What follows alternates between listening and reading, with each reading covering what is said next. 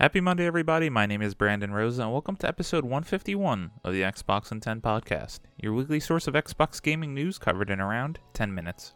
Every Monday, this podcast covers new game releases, the previous week's gaming news, and we all learn an Xbox-related fun fact together. The show is on YouTube and podcast services around the world, so please subscribe on your favorite and leave a review. Xboxand10.com, no numbers, is your quick source for links to all of our podcast destinations and social media profiles, which you can follow at Xboxand10. To start, let's talk game releases. The big game out last week, or DLC, was back for Blood Tunnels of Terror. The games coming out this week include Winter Ember, Liberated Enhanced Edition, Katana, Orbit.Industries, LaMote, The Master Mote Chronicles, Anucard, MotoGP22, Galactic Wars EX, Hot Wheels Unleashed, Monster Trucks Expansion, Lit, Ben the Light, Ganru 2, Mokoko X, and Ayo the Clown. An update for Xbox Game Pass coming on April 28th. We can play Bugsnax on Game Pass and PC Game Pass. Now on to last week's biggest news stories, and we have 6 to cover this week. Number 1, Halo Master Chief Collection adds cross-platform co-op. Tom Phillips at Eurogamer writes, a new update for Halo the Master Chief Collection has added experimental cross-platform co-op for both Halo 3 and Halo 3 ODST. The feature will let anyone on PC, Xbox One, or Xbox Series X and S play these games' campaigns cooperatively online together. In patch notes, developer 343 Industries said the cross-platform play had been tested internally, though the company now needed, quote, additional insight from real players with different networking setups, end quote. If you experience issues, you're encouraged to report them to 343 so they can improve the feature further. Other changes included in the patch include improvements to ODST Firefight and Floodfight, custom game browser tweaks including a new quick match option, fresh skulls for Halo 2, 3, and ODST, new medals in Halo 3, mod tools for ODST, and dozens more general bug fixes. It's a little surprising to see 343 go into the effort of adding campaign co-op to Halo 3 and ODST now, but perhaps this is a precursor to work for Infinite? Halo Infinite's second season Lone Wolf is set to arrive on May 3rd and will contain new maps, modes, themed limited time events, and a fresh battle pass. It won't, however, contain Infinite's long-awaited campaign co-op and Forge modes. I thought this was really cool. Continuing to build on games that came out so very long ago, clearly seems to be a testbed for Infinite, which is going to be good. Make sure you get Infinite right, but cool for people that still love the Halo games and adding so much new content for them, considering the games are so damn old. Number 2, Overwatch 2 Sojourn gameplay, weapon, and abilities revealed. Ryan Dinsdale at IGN writes, Blizzard has shown gameplay and broken down the abilities of Overwatch's 2 new hero, Sojourn. Revealed in a blog post on the Overwatch website, Sojourn's arsenal is headlined by a massive railgun that makes her an ideal mid-range character. It fires rapid projectiles that generate energy upon hitting enemies, which is then used to power a much stronger blast that acts as Sojourn's secondary. The railgun, though a fairly simple weapon, therefore scales with player skill as accuracy directly affects secondary damage. Quote, we wanted to make a mid-range hero that rewards accuracy, but it's still fun to make it for varying levels of skill and gameplay, end quote, said senior hero designer Josh Nah. Another ability is the Disruptor Shot, an AoE attack that ensnares enemies, eats away their health, and then was designed in tandem with a secondary attack as it allows an easier shot. Sojourn also has a lot of mobility thanks to a rocket-powered slide that can be cancelled into a high jump to quickly reposition her. Quote, we want to add a vertical element to her kit to enable her to quickly access high ground vantage points and help solidify her role as a mobile damage hero, end quote, No said. Finally, her ultimate ability is Overclock, which automatically charges the railgun's energy for a short period of time and allows her shots to pierce multiple enemies if the player is accurate enough. While that's all of Sojourn's gameplay details, Blizzard also recently unveiled her Soldier 76 Entwined Origin story. She's so far the only new character confirmed for Overwatch 2, but all 32 characters from the first game will be playable in the sequel. Players with access to the first PC closed beta test can test her out on April 26th, and though Blizzard has not confirmed a release date for the game's official launch, it has said the PvP and PvE modes will arrive separately. More for Overwatch 2 as we finally approach the closed beta. It's going to be interesting to see and hear what people think of this game. Clearly this game shouldn't have been made, they should have continued to heavily supported Overwatch, making that a platform, but this was in the old, worse Activision days, not that we're in the better Activision days, so let's see what this becomes. Number 3, CD Projekt Red talks 2022 projects, The Molasses Flood working on an existing IP. John Carson at Game Informer writes, yesterday, CD Projekt Red held a presentation wrapping up the 2021 fiscal year, boasting new sales totals for The Witcher and Cyberpunk 2077 franchises. Included in the slide deck is a full-page summary of what the company is set to work on in 2022, some of which we knew already but has some information to be gleaned from it. This is the slide from the presentation, production plans for 2022. development work on Cyberpunk 2077 expansion, development work on a new Witcher game based on Unreal Engine 5, further support for Cyberpunk 2077, development work on the next-gen version of The Witcher 3 Wild Hunt, development work at The Molasses Flood on an unannounced project based off one of our franchises, launch of a spin-off to Gwent The Witcher Card Game, further support for Gwent The Witcher Card Game and The Witcher Monster Slayer, conceptual and research work on unannounced projects. The first few items on the 2022 to-do list are things we already knew. A Cyberpunk 2077 project expansion is in the works and will be in development this year, but it won't see the bright lights of Night City until releases in 2023, as was announced on the CDPR Twitter account and in the same earnings call. Also, the Witcher series is getting a new entry and a new engine in Unreal 5, and the studio will continue to work on improving Cyberpunk. No surprises there.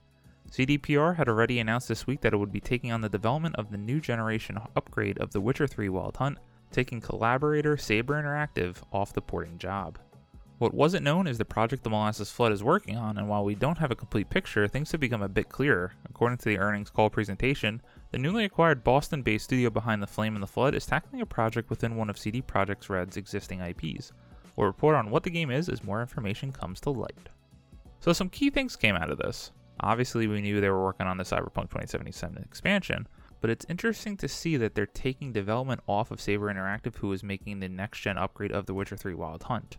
Not sure what's going on there, maybe engine-related problems with the Red Engine, who knows? And maybe that's why they want to switch off to Unreal Engine 5 for the new Witcher game. For those still loyal to CD Projekt Red, must be some good news for you in here, but I know others who were turned off by Cyberpunk 2077 must be left without excitement but the wait-and-see approach. Number 4, No Man's Sky Outlaws Update adds Space Pirates. Ryan Dinsdale at IGN writes, Space Pirates are coming to No Man's Sky today with the Outlaws Update. Developer Hello Games announced that with the previous Sentinels update focused on ground combat, Outlaws will overhaul space combat and add other new features. These are headlined by the introduction of a pirate underworld that lets players embody Han Solo in a new rebellion and smuggling missions. Outlaws have taken over space stations across the galaxy and turned them into dangerous, lawless places where players can purchase illegal goods and smuggle them out for a considerable cash reward. The update also adds the Speedy Solar Starship, the first new ship type in more than 2 years, and for players worried about giving up a previous vessel to make room, the number of ships a player can own has increased from 6 to 9. Players can also hire their own squadron of wingmen with the squadrons feature, and are encouraged to build their perfect fleet of ships and pilots, which all have different upgradable abilities. Hello Games has promised more speed and excitement in space combat overall, with improved handling and visual effects. Enemy starships now have shields, while the player's weapon selection has been broadened with new secondary effects, such as being able to slow enemy engines or disable shield systems. Ship-versus-ship combat can also now occur within a planet's atmosphere, and players can raid player settlements. For those who struggle with space combat, Hello Games said accessibility has been significantly improved thanks to a new auto-follow mode. Outlaws arrived 2 months after Sentinels and is the 20th major update to No Man's Sky since it launched in 2016. Despite 6 years of post-launch content, game creator Sean Murray told IGN that No Man's Sky isn't finished by a long shot. What a crazy story this game has become. It looks cooler and cooler every time I see screenshots or videos from these different updates, but I just don't know if I could give it a chance. I tried once for a couple hours, it didn't do anything for me, and I'm still so burned by the reveal. I was so excited at the idea of this game with what they promised, which was all a lie, but it seems like they're finally getting closer and closer to that original vision. Number 5, Certain Affinity entrusted to further evolve Halo Infinite in new and exciting ways. Sean Carey at True Achievements writes, Certain Affinity, a support studio that's worked on numerous Halo games in the past, has announced its, quote, deepening, end quote, its relationship with 343 Industries and will be assisting the developer with, quote, further evolving Halo Infinite, end quote. The developer made the announcement over on Twitter. While it says Certain Affinity has been entrusted to evolve the latest installment of the Halo franchise in some new and exciting ways, the studio is also hiring for numerous positions in all disciplines across its Austin and Toronto offices. Certain Affinity announced it was working on Halo Infinite back in 2020, and has worked with Microsoft on the Halo franchise for years now, so it's not too much of a surprise to see the studio further its relationship with 343 on Infinite. Earlier this year, Windows Central said it heard Certain Affinity is working on a new multiplayer mode for Halo Infinite that is designed to be more welcoming to newcomers of the series. Rumblings on the internet suggest it could be a Battle Royale mode, though this hasn't been confirmed. It's also believed that Certain Affinity is working on a Monster Hunter-style game that will be exclusive to the Xbox platform. Seeing this story and looking at the numerous rumors and tweets from people online, it seems like everyone's hinting that this is indeed the Halo Battle Royale. And I'm just going to put all my eggs in that basket because I so badly want this. I think there's such potential with this franchise for Battle Royale as an optional mode, which it obviously would be with the great multiplayer suite Halo already has. So let's hope that that is the case. Number 6, Kingdom Hearts 4 and Kingdom Hearts Missing Link announced at the series' 20th anniversary event. Adam Bankhurst at IGN writes, Kingdom Hearts 4 and Kingdom Hearts Missing Link were officially announced at the series' 20th anniversary event. While no platforms or release date window for Kingdom Hearts 4 was revealed, we do get a glimpse of Sora in the new world of Quadratom, a quick look at gameplay, and an ending tease complete with Donald and Goofy.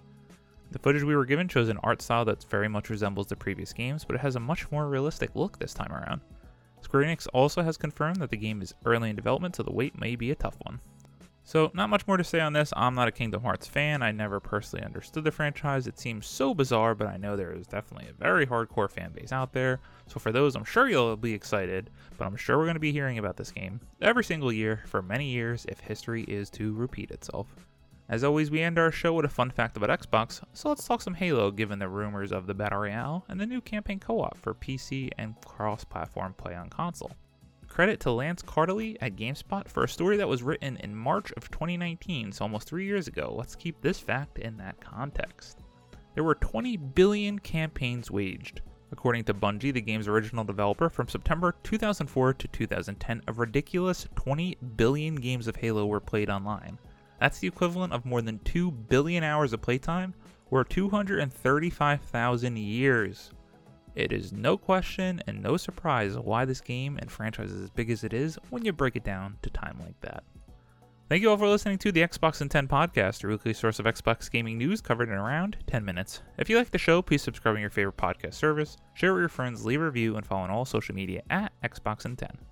This past week, when I've had time to play, I've continued my journey through LEGO Star Wars The Skywalker Saga. What a great game this is. It's fun. If you're a huge Star Wars fan, you'll enjoy all the set pieces. The humor in it is perfect. Loving my time with it. I beat episode 4, beat episode 5, and I'm working my way through episode 6 before I start the prequels. I also jumped into almost the first complete act of Life is Strange Remastered. I had a sudden urge the other night, and I really enjoyed my time with it. I hope I just don't get lost with too many games being played at once. My name is Brandon Rosa. You can follow me on Xbox at Brosa93. Hope you all have a great week. Stay safe and keep on gaming.